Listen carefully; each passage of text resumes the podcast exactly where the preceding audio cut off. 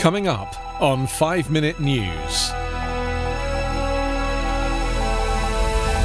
Killing of suspected Iranian nuclear mastermind risks confrontation with US. In fresh blow to Trump, federal court rejects Pennsylvania election case. And EU's Barnier very happy to be back in London to resume Brexit talks. It's Saturday, November 28. I'm Anthony Davis.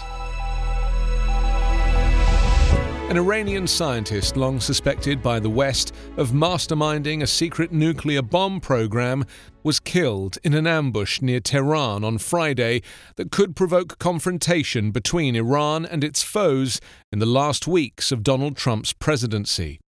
The death of Mohsen Fakhrizadeh, who Iranian media said died in hospital after armed assassins gunned him down in his car, will also complicate any effort by US President elect Joe Biden to revive the agreements of Barack Obama's presidency. Iran pointed the finger at Israel while implying the killing had the blessing of the departing Trump.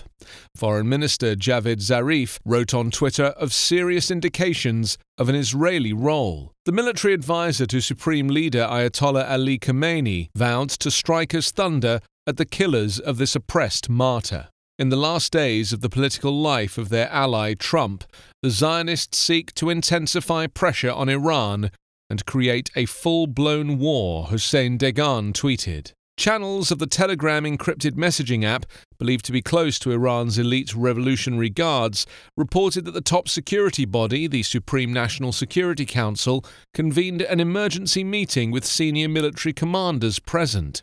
Israel declined to comment. The White House, Pentagon, US State Department, and CIA also declined to comment. Fakhrizadeh had been described by Western and Israeli intelligence services for years as the mysterious leader of a covert atomic bomb program halted in 2003, which Israel and the United States accused Tehran of trying to restore.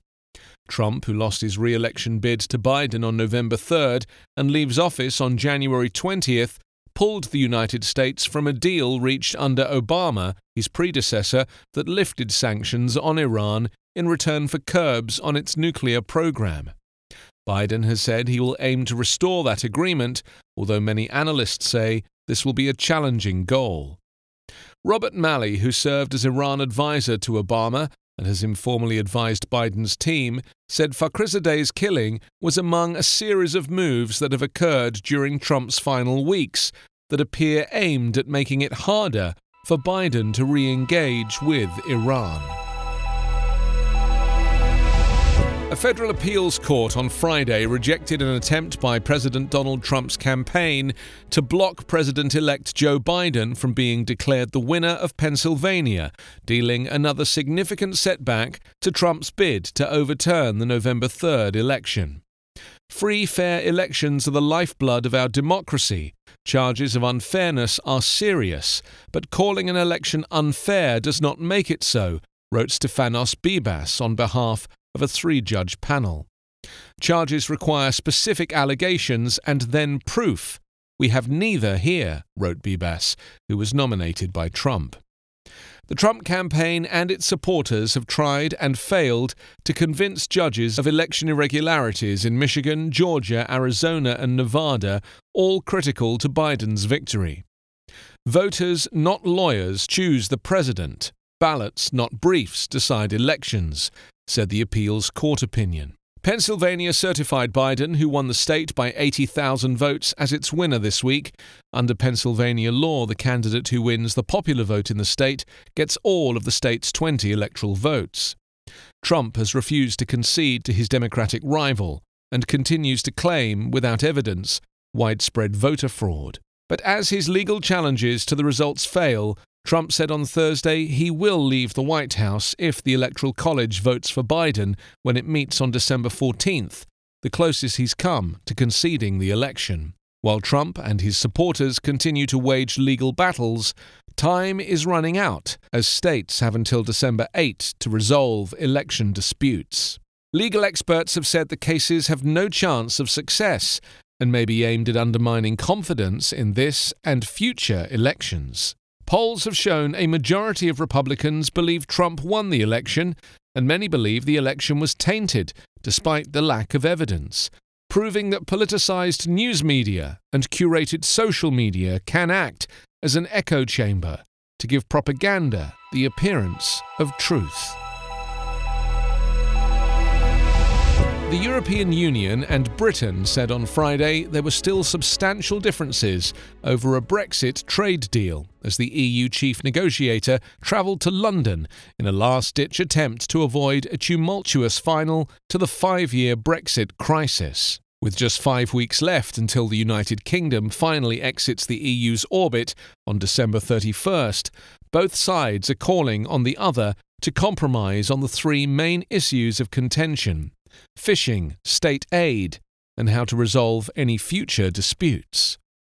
The two sides will shortly resume face to face negotiations after they had to be suspended last week when one of EU chief negotiator Michel Barnier's team tested positive for COVID 19.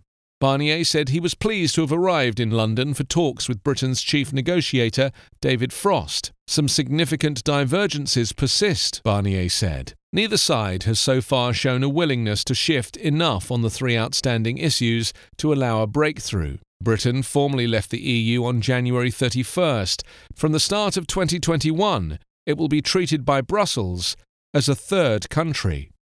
One EU diplomat said there are only a few days left for the talks, which have previously continued through numerous broken deadlines. A no deal exit would snarl borders, spook financial markets, and disrupt delicate supply chains that stretch across Europe and beyond, just as the world grapples with the vast economic cost of the COVID 19 pandemic. You can subscribe to 5 Minute News on YouTube with your preferred podcast app. Ask your smart speaker or enable 5 Minute News as your Amazon Alexa flash briefing skill. Subscribe, rate, and review online at 5minute.news. 5 Minute News is an evergreen podcast covering politics, inequality, health, and climate, delivering independent, unbiased, and essential world news daily. This is the story of the one. As head of maintenance at a concert hall, he knows the show must always go on. That's why he works behind the scenes, ensuring every light is working, the HVAC is humming, and his facility shines. With Grainger's supplies and solutions for every challenge he faces, plus 24 7 customer support, his venue never misses a beat. Call click grainger.com or just stop by. Grainger, for the ones who get it done.